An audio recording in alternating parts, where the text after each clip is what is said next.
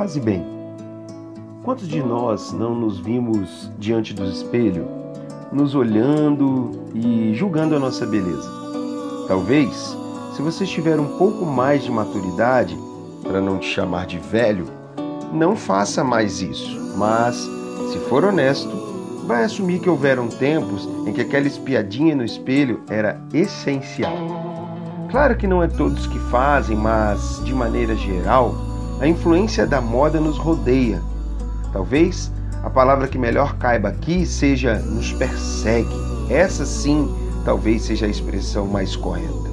Ditando padrões que nos farão belos. Afinal, ninguém quer ser demodê, não é verdade? Até eu que sou mais bobo não quero. Não sei quanto a você, mas um elogio é sempre bem-vindo. Eu gosto. É sempre legal ser chamado de bonito, de gente boa, enfim. Entretanto, o fato é que nossa beleza essencialmente não tem a ver com o que vestimos, usamos, maquiamos e por aí vai. Basta conviver com a pessoa e isso tudo se perde.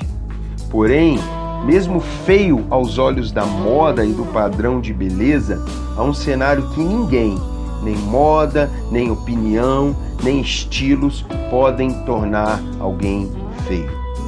Lendo em 1 Pedro, capítulo 3, verso 4, vemos que a beleza principal, essencial, não tem a ver com enfeites externos.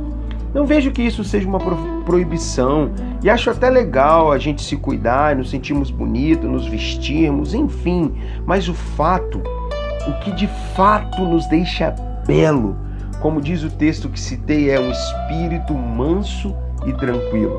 Sim, isso nos torna belos, mesmo fora de moda, e agrada a Deus. Afinal, para um rosto bonito, mais que botox, maquiagem definitiva ou cirurgia plástica, precisamos de um coração alegre. Sim, é isso que o sábio Salomão nos ensina em Provérbios 15, versículo 3, 13. O coração alegre aformoseia o rosto. Alegrem-se, encham-se de alegria no coração, encha-se de Jesus, a alegria eterna. E mesmo em circunstâncias desafiadoras e sequidão aparente, estaremos formosos. Deus te abençoe.